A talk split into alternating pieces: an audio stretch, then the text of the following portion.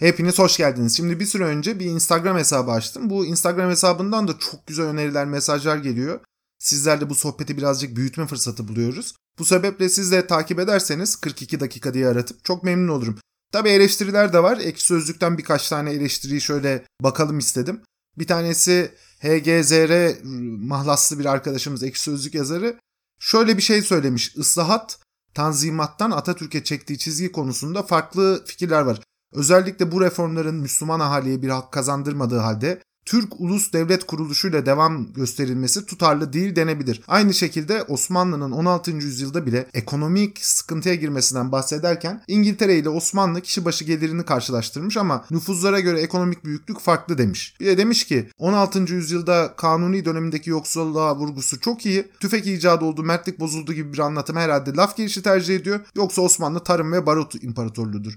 Yani bunu özellikle şuradan aldım ben. Birincisi sadece Müslüman ahaliye hak kazandırmaması e, modernleşme hareketinin daha sonra anayasa ile birlikte gelen Osmanlı tebaasındaki yarattığı anayasal dönüşümü biraz hafifsemek olur. Islahat ve tanzimat daha sonra Atatürk'le devam eden çizgi bir tebaayı vatandaşa bu tebaanın parçası olan insanları da hak ve yetki sahibi insanlara çevirmekti. Osmanlı'da tüfek yoktu demedim. Osmanlı'da tüfekli birlikler elbette vardı. Ama Osmanlı askeri, teknik ve teknoloji bakımından geri kalmıştı. Yani bir adamın eline sadece tüfek vermeniz hiçbir şeye yetmiyor. Düzenli, birlikte hareket edebilen, disiplinli, yeni askerlik tekniğine hakim insanlar ve bunları idare edecek, onları kumanda edecek yeni nesil komutanlar aynı zamanda da devletin çeşitli bürokratik ihtiyaçlarını karşılayabilecek bir beşeri sermaye üretilmesi gerekiyor. Osmanlı 3. Selim döneminde ve daha sonra yapılan reformlara kadar böyle okullara bile sahip değildi. Hatta o kadar kötü ki durum tarihi Cevdet'te birçok kez anlattım. Osmanlı savaş masraflarını karşılayamadığı için saray kapkacak satmak zorunda kalmıştı askere iaşesini sağlayabilmek açısından. Dolayısıyla tarihi Cevdet'te bunlar yazar. Bu çerçevede değerlendirmek gerekir. Osmanlı geri kalmış kalmış bir toplumdu. Kapitalist bir ekonomi de oluşturamamıştı. Savaşları finanse edebilecek geliri ve zenginliği yoktu. Özellikle Rusya'ya karşı sürekli savaş kaybetmenin ağır maliyeti hem nüfus bakımından hem finansal bakımdan Osmanlı'nın zaten çok büyük bir açmaza girmesine neden oldu. En sonunda 2. Mahmut döneminde artık Osmanlı 5 büyük Avrupa devletinin yarı sömürgesi konumunda can çekişen bir imparatorluk halindeydi. Avrupalıların genel olarak hasta adam, veya doğu sorunu demeleri de bu yüzden boşa değil. Ortadaki bu ciddi sorunu ortaya koyuyor. Mogi Rumuz'u mahlaslı bir arkadaşımız da e, Niyans ile yaptığımız bölümle ilgili bir eleştiri getirmiş. İşte diyor ki kadın çok yorulduklarını anlatırken bile haftada 4 gün 8 saat çalışıyorum diyor. İnsanlar kendilerini eleştiremez falan sanıyorlar bir de. Hayır ablacım o iş öyle değil işte. Bedava ulaştığı içeriye yorum yapamazlar tarzı yaklaşamazsın konuya. Sen izleyen kişilerin tıklarıyla ya da satın almalarıyla para kazanıyorsun. Onlar da senin videolarına yorum yapma hakkına sahipler. Yalnız Niyans ben eleştirilemem ya da yorum yapamazlar demedi. Niyans e, başka insanlardan daha çok çalıştığını da söylemedi esasında. Tabii ki Türkiye'deki birçok iş koluna göre hem çalışma şartları hem geliri çok daha yüksek olan bir işten bahsediyoruz. Ama bu işin de sadece ballı badem olmadığını, bu işin de kendine ait hem reklam aldığı üreticiler bakımından hem ulaştığı kitle bakımından önemli bir emek sarf etmek gerektiğini ifade etti. Burada Mogi zannediyorum birazcık yanlış anlamış. Yani sen gene bizi dinlemeye devam et böyle bırakma. Şimdi bir ufak haber. Immanuel Dostoyevski'nin Safsatalar Ansiklopedisi böyle siyah ciddi daha güzel bir tasarımla çıktı. Bunu da böyle kütüphanenizde güzel bir koleksiyon ürünü olarak da edinebilirsiniz. Bu zamana kadar kitabı almayanlar da ciddi kopyayı alarak İmanuel Dostoyevski'nin güzel kitabını okuyabilir. Şimdi bir önceki bölümde Hamit dönemini incelemiştik. O dönemleri küçük bir çocuk olarak yaşayan Fali Rıfkı Atay şöyle anlatıyor. Bir padişah ki budalaca kuruntu yüzünden 20. yüzyılda İstanbul'a elektrik sokmaz, telefon getirtmez. Askere manevra fişeğiyle ateş talimi yaptırmaz. Donanmayı eğer denize açılırsa toplarını yıldıza çevirip vurabilirler diye önü köprü ile bağlı Haliç'te çürütür. Bir padişah ki okullarda edebiyat dersi okutmaz. Kuru övme dışında tarih dersi verdirmez. Aşk şiirini ve romanını bile yasak eder. Kendi adıdır diye bir sabah uyanıp bütün kısa ağlı Hamitleri uzun ağlı Hamide ve veliahtın adıdır diye bütün Reşat adlarını neşete değiştirir. 33 yıl böyle bir padişahın hükmü altında çöküp giden bu memlekette onu Ulu Hakan diye ananları deneme tavşanı gibi kullanılmak üzere akıl hastanesine yollamaz da ne yaparsınız? Fali Rıfkı Atay bu satırları yazdığında 1965 yılıydı. Fali Rıfkı Atay'ın yıllarca süren öfkesi ve nefreti sadece kendisine ait bir şey değildi. O dönemi yaşayan neredeyse bütün aydınlar, yazarlar, eğitim görmüş insanlar aynı nefreti paylaşıyordu. Peki neden? 42 dakikanın yeni bölümünde konumuz Abdülhamit dönemine damgasını vuran ve bu dönemin ruhunu yansıtan istibdat idaresi.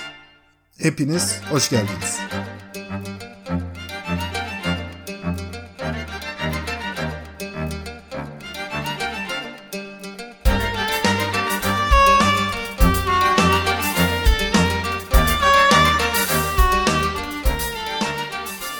Şimdi önce istibdat sınırsız monarşi anlamına geliyor. Yani hiçbir denge, denetim ağı olmayan absolut monarşi, hükümdarın tam mutlak olarak egemenliği eline aldığı ve yönettiği rejim.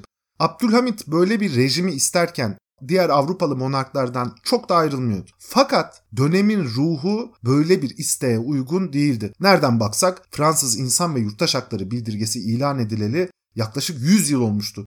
Bütün Avrupa'da demokratikleşme, halkın daha çok iktidara katıldığı, yasama organlarını daha çok halkın oluşturduğu, daha çok demokrasinin geliştiği bir dönem vardı. Dönemin ruhu mutlak monarşiler için pek elverişli koşullara sahip değildi. Abdülhamit'in e, birkaç yönünü ele almak lazım. Bir tanesi Abdülhamit zaten çok kuruntulu, psikolojik hezeyanlarla dolu bir insan olarak bilinir.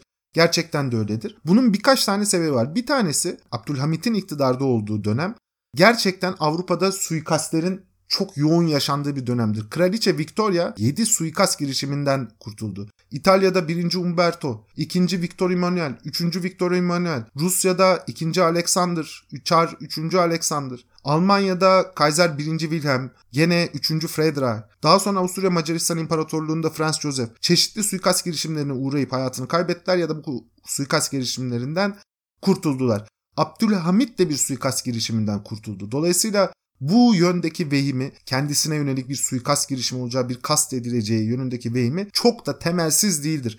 Bunun onun psikolojisinde yarattığı ağır tablo elbette üzücü bir sonuç. Diğer taraftan Abdülhamit iktidara tam olarak sahip olduğuna da güvenemiyordu bir türlü. Bunun bir tane nedeni var. İşte büyük dedesi 3. Selim neticede bir darbeyle iktidardan el çektirildi. Abdülaziz gene Tanzimat ricalinin ayarladığı bir darbe diyebileceğimiz girişimle halledildi. Dolayısıyla Abdülhamit şunu biliyordu. Devlet bürokrasisi içerisindeki örgütlü kadrolar kendi içerlerinde anlaşarak iktidar değişikliği sağlayabilirler. Abdülhamit'in çok güçlü bir tanzimat ricali yönetiminden sonra yani bir Babali rejiminden sonra iktidara geldiğini unutmamak lazım. Abdülhamit iktidara tam olarak sahip olmak istiyordu. İktidarı paylaşmak istemiyordu ve iktidarının da esasında birçok başka değişkene bağlı olduğunu biliyordu. Bu onun paranoyak kişiliğini, vehimlerini çok arttırmıştır. Abdülhamit zaten iktidara gelmeden önce de vehimli, kuruntulu bir insan olarak bilinir. Bunun yanında değişik bir portresi de var, özel zevkleri. Mesela sünnettir diye yüzme sporuyla çok ilgiliydi. Bol bol yüzmeye çalışıyordu. Marangozluğu bilinir ve takdir edilir. Sherlock Holmes'e düşkünlüğü ilginçtir. E, aynı dönemde Abdülhamit'le birlikte Freud da Sherlock Holmes'e karşı özel bir ilgiye sahipti.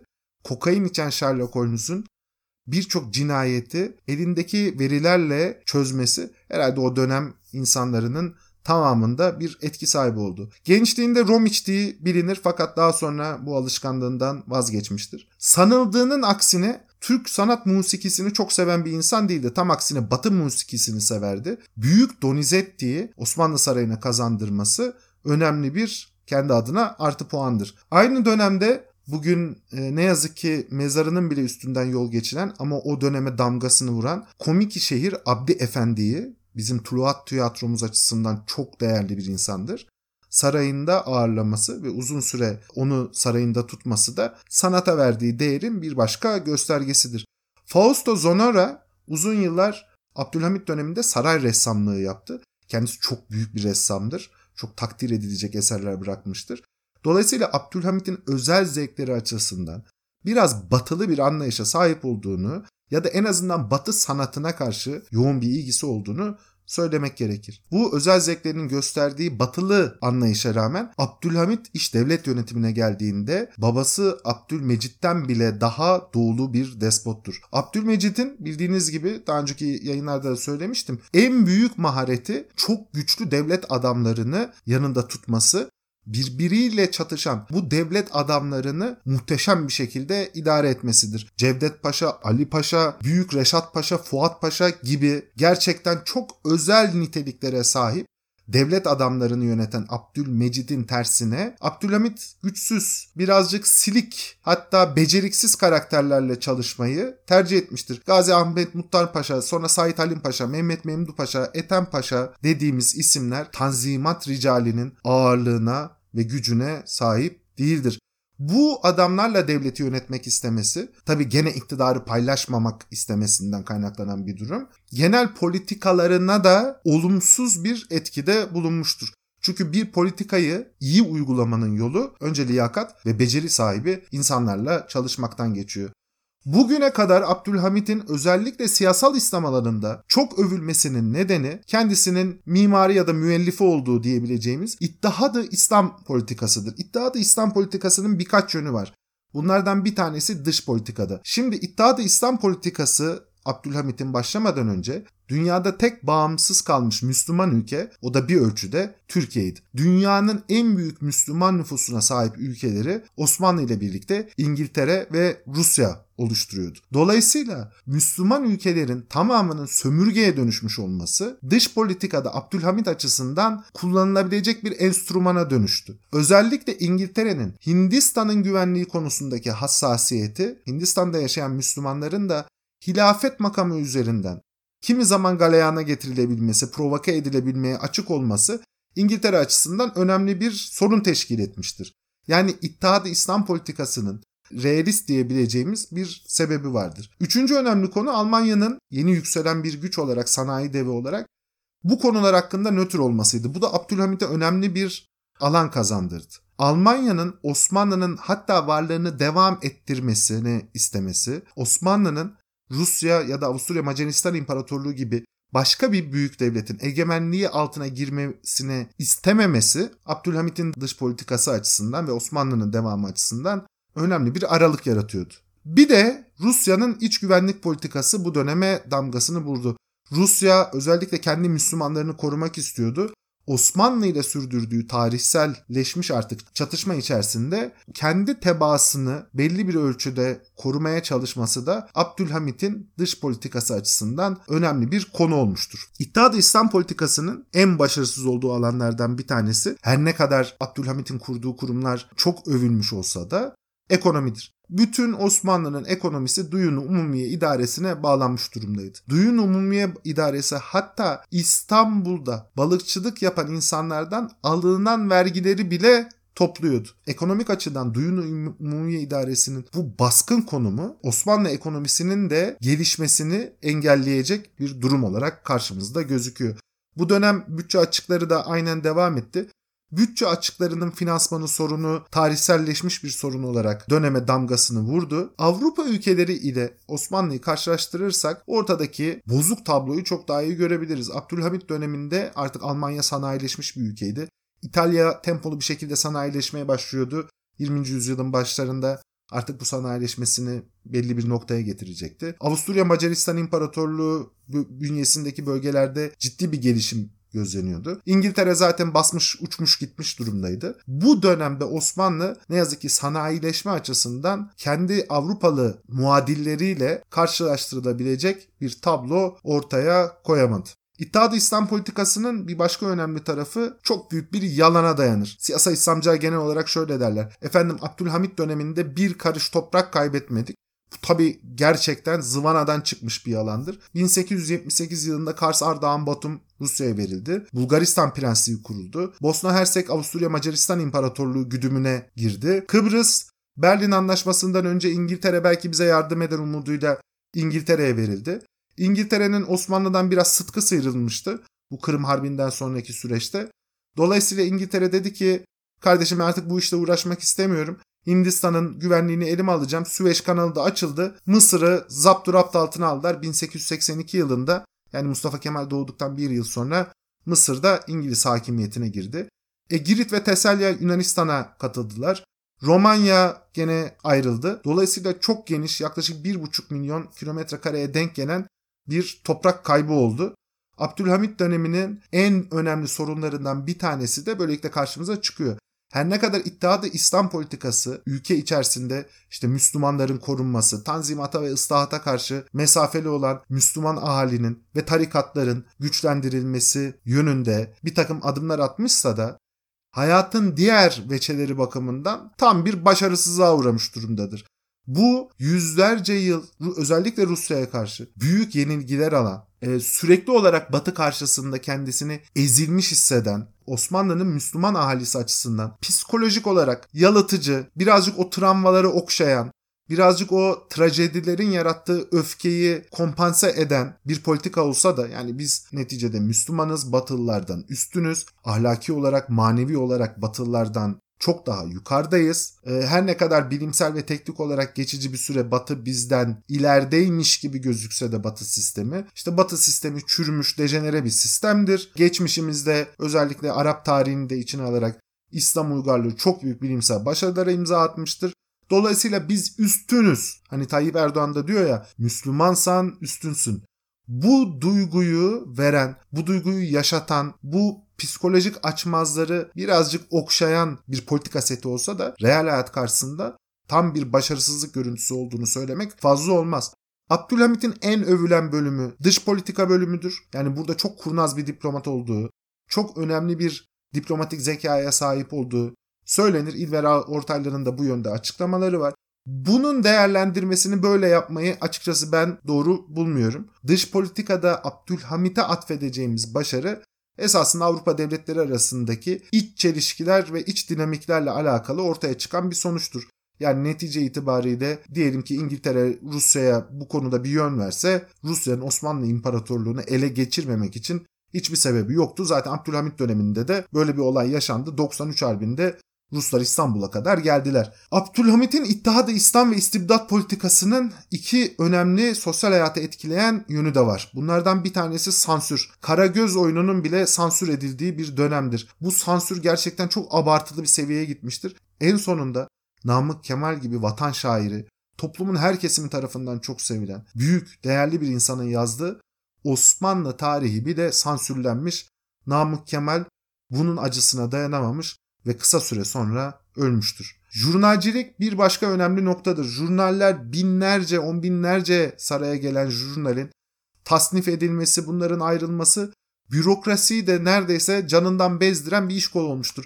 Herkes herkesi jurnallemeye başlamıştır. Karısına kızan karısını, komşusuna kızan komşusunu, efendim iddiatçıdır diye, işte rejim düşmanıdır diye jurnallemeye öyle bir çılgınlığa dönüşmüştür ki bu gerçekten İstanbul'u boğan, İstanbul'u ve özellikle İstanbul'a yakın çevre şehirleri etkisi altına alan bir paranoyanın bütün toplumu sarmasına neden olmuştur. Jurnaller yüzünden adli süreçler de etkilenmiştir. Yani şunlar bilinir. Bir adam bir başka insanı öldürüyor, bir cinayet işleniyor. Cani karakolda açıkça diyor ki kardeşim karşıdaki adam İttihat ve Terakkiciydi. O yüzden vurdum öldürdüm ve adamı salıyorlar can ve mal güvenliğinin olmadığı, insan haklarının hiçbir şekilde korunmadığı, herkesin tetikte, her an bir haksızlığa uğrayabileceği duygusuyla yaşadığı korkulu, buhranlı bir dönemdir. O döneme damgasını vuran bu korku ve buhran muhalif kesimlerin tamamında da Abdülhamit'e karşı inanılmaz bir öfke ve nefret patlamasına neden olmuştur. Örneğin şair Eşref bunlardan bir tanesidir. Şöyle yazıyor bir şiirinde. Ey padişahı alem, düşman mısın zekaya? Erbabı iktidar gördün mü saldırırsın. Asrında kaldı millet üstadsız, kitapsız. Hav feylerim yakında Kur'an'ı da kaldırırsın.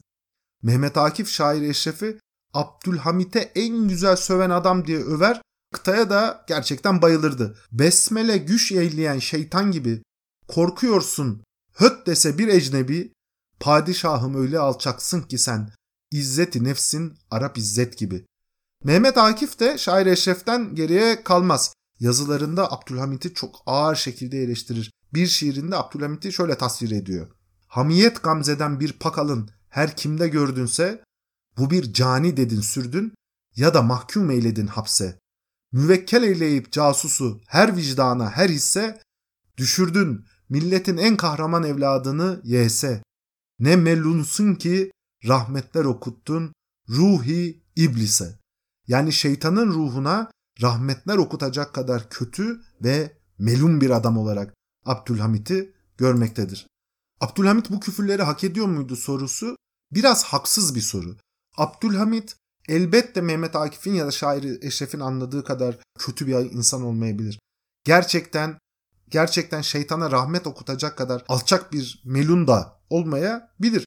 Ama Orada şöyle bir sorun var. Bir istibdat idaresi kurulduktan sonra, bir baskı rejimi kurulduktan sonra, kişilerin temel hak ve hürriyetleri tamamen alındıktan sonra, bir millet tek elden, tek bir saraydan, tek bir kişinin kararıyla yönetilince elbette o toplumda yaşanan bütün kötülüklerin de mesuliyeti o idareye yöneliyor. Hele bu idare açıkça batı karşıtıysa, hele bu idare açıkça batılı eğitim gören, iyi eğitim görmüş ya da bürokrasi içerisinde yükselmiş insanları kendisine bir tehdit olarak görüyorsa, bu insanları yavaş yavaş bürokrasiden ve toplumsal hayattan silmeye çalışıyorsa, onun yerine genellikle mesela askeriyede alaylı paşaları mektepli olanlara tercih ediyorsa, kendi iç kuruntuları nedeniyle çeşitli haksızlıklar yapılmasına müsaade ediyor ve bu haksızlıklara da çoğu zaman göz yumuyorsa, toplumu da ağır bir buhrana sürüklüyorsa elbette bu kadar ağır şekilde eleştirilir. En sonunda Tevfik Fikret'in Sis şiiri bir okumanızı öneririm. Gerçek bir feryattır. Öyle bir feryattır ki Aşiyan'daki evinde bir gün İstanbul'un üstüne sis çöktüğünü gören Tevfik Fikret buradan aldığı ilhamla uzun uzun İstanbul'da yaşanan psikolojik travmayı bizlere anlatır. Jön Türkler örgütlü bir hareket olarak bu dönemde muhaliflerin başını çektiler. Özellikle İttihatçılar Balkanlarda ve Makedonya'da örgütlenerek istibdat rejimine karşı yeniden devletin yetişmiş bürokratlar ve seçilmiş meclisi mebusan üyeleri eliyle yönetildiği bir rejim istediler. Abdülhamit'in iktidara geldiğinde vaat ettiği meclisi mebusanın açılması ve devlet idaresinin bu şekilde yönetilmesi konusunda Abdülhamit'i mecbur bırakmaya karar verdiler. İkinci meşrutiyete giden süreç de böyle başladı. İttihat ve Terakki komiteleri kendi aralarında devrimci eylemler planladılar. Bu planlardan bir tanesi de Resneli Niyazi tarafından hayata geçirildi. Resteli Niyazi 1897 Türk-Yunan Savaşı'nda büyük kahramanlıklar göstermiş. Ancak bu kahramanlıklarının ve şerefli bir insan olmasının ödülünü ambar memurluğuna atanarak almış önemli bir Türk askeriydi. Kendisi 3 Temmuz 1908 tarihinde 150 askeriyle istibdat rejimine karşı isyan ederek dağa çıktı. Dağda bulduğu Ceylan, Gazalı Hürriyet, Hürriyet Ceylan adıyla bilinir. Uzun süreler İstanbul'daki sohbetlere de damgasını vurmuştur. Bugün bildiğimiz bu geyik muhabbeti Resneli Niyazi'nin geyiğinden kaynaklanır. Geyik şunu yaptı, geyik bunu yaptı diye İstanbul'a birbirlerini anlatarak hani ortada büyük bir istibdat rejimi var ve bu rejim değişecek. Çok önemli gelişmeler oluyor. Herkes geyikten bahsediyor. Bu bizim dilimizdeki geyik muhabbetine ilham veren arkasındaki tarihsel hikayedir. İsyan önemli bir başarıya ulaştı. Hatta bu kadar başarılı olacağını kimse tahmin etmiyordu. Abdülhamit büyük bir korkuyla bir anda Makedonya'daki ordular da isyan edecek sanrısıyla ikinci meşrutiyeti ilan etti ve meclisin açılmasına karar verdi. Ama bundan sonraki süreç hiç kolay gitmedi. İkinci meşrutiyetin ilanından sonra İttihat ve Terakki en güçlü siyasi teşkilat haline geldi. Buna rağmen 22 Temmuz 1908'de kurulan Said Paşa hükümetine katılmadılar. Yine de hükümet işlerine sık sık müdahale ettiler ve vaatlerinin aksine ne yazık ki kendilerinden olmayanlara yönelik baskıcı bir tutum sergilediler. 4 Ağustos 1908'de bir nazır yani bakan tayini meselesinde çıkan anlaşmazlık üzerine Said Paşa kabinesi istifa etti ve yerine Kamil Paşa sadrazam oldu. Bu durum aynı zamanda İttihat ve Terakki'ye muhalefeti de belirginleştirdi. Muhalefeti başlıca 14 Eylül'de kurulan Ahrar Fırkası'nda toplanan Prens Sabahattin çevresiyle İttihatçıların uygulamalarını dinden sapma olarak niteleyen muhafazakar İslamcı kesimler oluşturuyordu. Prens Sabahattin de biliyorsunuz liberal Türkiye'deki akımın ilk aktörlerinden sayılır. Dolayısıyla bu bugünkü merkez sağ ittifakının da temelleri İttihat ve Terakki'ye karşı atılmıştır diyebiliriz. 5 Ekim tarihinde Avusturya Bosna Hersek'i ilhak ettiğini ve Bulgaristan'ın bağımsızlığını 6 Ekim'de de Girit'in Yunanistan'a katıldığını ilan etmesi gibi gelişmeler muhalefetin özellikle basın yoluyla İttihat ve Terakki yöneticilerine karşı şiddetini arttırmasına neden oldu. İttihatçılara karşı olduğu bilinen bazı kişilerin faili meçhul cinayetlerle öldürülmeye başlanması ortalığı daha da gerginleştirdi. 17 Aralık'ta toplanan mecliste İttihatçılar üstünlüğü elde ettiler. Daha çok ahrar fırkası yanları ile birlikte hareket eden Kamil Paşa hükümeti İttihatçıların baskıları sonucunda gen soruyla düşürüldü. Yerine İttihat ve Terakki'ye yakın Hüseyin Hilmi Paşa sadrazam oldu. 7 Nisan'da İttihatçıları çok sert bir şekilde eleştiren Serbesti gazetesinin başyazarı Hasan Fehmi'nin Galata Köprüsü'nde yine faili meçhul bir cinayete kurban gitmesi tansiyonu bir anda yükseltti. Hasan Fehmi'nin ertesi gün yapılan cenaze töreni İttihatçılara karşı olan büyük kitlelerin katıldığı tam bir tepki gösterisine dönüştü. Birkaç gün sonra İttihatçıların ve meşrutiyet aleyhtarı söylemlerin yoğun propagandası altında kalan 4. Avcı Taburu'na bağlı askerler 12-13 Nisan gecesi yani 31 Mart 1325 Rumi şeriat talebiyle ayaklanarak subaylarını hapsettiler. İstanbul'da bulunan 5. 6. ve 7. Nizami askerleriyle Beyoğlu Topçu Alayı'ndaki askerleri de yanlarına alıp Ayasofya Meydanı'na geldiler ve meclisi mebusan önünde toplandılar. Ellerinde beyaz, yeşil ve kırmızı bayraklar bulunan 3-4 bin civarındaki isyancılara bir de Volkan Gazetesi sahibi Derviş Vahdeti ile İttihad-ı Muhammedi Cemiyeti üyeleri Beyazıt ve Fatih medreselerinin bazı talebeleri de katıldı. İsyancılara direnen asker ve ilmiye mensubu bazı kişiler öldürüldü. İstanbul'daki şiddetin yanı sıra eyaletlerde de ve özellikle Balkanlarda büyük bir kargaşaya sebep olan 31 Mart olayları tam 11 gün sürdü. İsyancılar tarafından sayıları yüze varan insan katledildi. Laskiye mebusu Emir Arslan ve Asar-ı Tevfik zırhlısı kumandanı Binbaşı Ali Kabulü Bey de öldürülenler arasındaydı. Yıldız Sarayı'nı bombalamak planıyla itham edilen Ali Kabulü Bey, Yıldız Sarayı'nda 2. Abdülhamit'in hemen gözü önünde katledildi. İşgal edilen Meclis Mebusan'da ifade edildiği üzere isyancıların başlıca talepleri şunlardı. 1. Hükümet istifa edecek. 2. Kamil Paşa'nın sedarete İsmail Kemal'in Meclis-i Mebusan reisliğine getirilmesi sağlanacak. 3. İttihatçı subaylar değiştirilecek ve ordudan tasfiye edilen alaylı subaylar geri dönecek. 4. İttihat ve terakki ilga yani kapatılacak. Şeriat hükümlerinin tamamen uygulanması ve hadiselere katılanlar için de af ilan edilmesi Meclisi Mebusan'dan talep edilen başlıca istekler arasındaydı. Meclisin karar alacak çoğunluğu yoktu. Buna rağmen isyancıların silahlı tehdidi altında bu taleplerin kabul edildiğine dair Mebusan beyannamesi ilan edildi. Bir tane telgrafla saraya bildirilen karar padişah tarafından yani Abdülhamit tarafından da onaylandı. İttihat ve Terakki Cemiyeti'nin ileri gelenleri saklanmaya başladılar veya İstanbul'dan kaçtılar. Ama eyaletlerde ve özellikle Makedonya'da duruma İttihat ve Terakki hakim vaziyetteydi.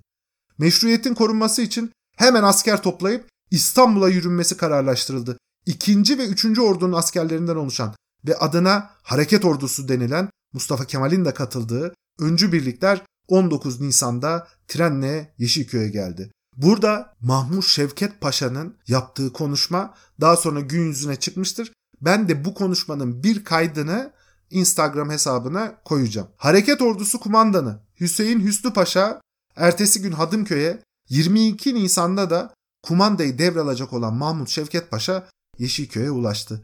24 Nisan'da hareket ordusu şehrin hakimiyetini tamamen ele geçirdi. Maçka kışlasına sığınmış olan bazı isyancıların kısa süreli karşı koyması bir de yer yer vuku bulan çatışmalar dışında ciddi bir direniş olmadı. Buna rağmen birkaç yüz kişi öldürüldü. İttihatçılar tekrar İstanbul'a döndüler. Ardından oluşturulan Örfi İdare Mahkemesi derviş vahdeti dahil pek çok kişiyi meydanlarda kurulan dar ağaçlarında idam etti. Tutuklanan bazı ahrar fırkası mensupları İngiltere'nin müdahalesiyle serbest bırakıldılar. Olaylardan padişahı da sorumlu tutan meclis 27 Nisan'da 2. Abdülhamit'i indirdi ve tahta Mehmet Reşat'ı geçirdi. Artık sahne İttihat ve Terakki'ye bir de onun parlak yıldızı Enver'e açılıyordu. Şimdi size bir hatırlatma yapmak istiyorum. İstanbul'da Çağlayan Adliyesi'nin hemen arkasında Abide-i Hürriyet anıtı var. Bu anıt tarihimizde bir yarışmayla yapılan ilk anıttır. Mahmut Şevket Paşa, Enver Paşa, Cemal Paşa, Talat Paşa ve bu 31 Mart vakasını bastırırken hayatını kaybeden 71 askerimiz bu abidenin bulunduğu alanda yatmaktadır. Ebedi istirahatlerindedir. Bunların hepsi de hürriyet kahramanlarıdır. Bu hürriyet kahramanları Osmanlı tebaasını istibdattan kurtaran insanlar olarak saygıya değer. Ama bundan sonra kurulan rejim de istibdat idaresini ne yazık ki aratmayacaktı. Şair Eşref o günleri yaşayan bir insan olarak istibdat rejiminden kurtulduktan sonra yaşadığı dünyayı şöyle birazcık da küfürlü olarak anlatır. Vakti istibdatta söz söylemek memnu idi yani yasaktı. Ağlatırdı ağzını açsan hükümet ananı. Devri hürriyetteyiz şimdi. Değişti kaide. Söyletirler evvela sonra sikerler ananı. 42 dakikanın bundan sonraki bölümünde Enver Paşa ve İttihat ve Terakki dönemini ele alacağız. Hepinizle tekrar görüşmek üzere. İyi günler.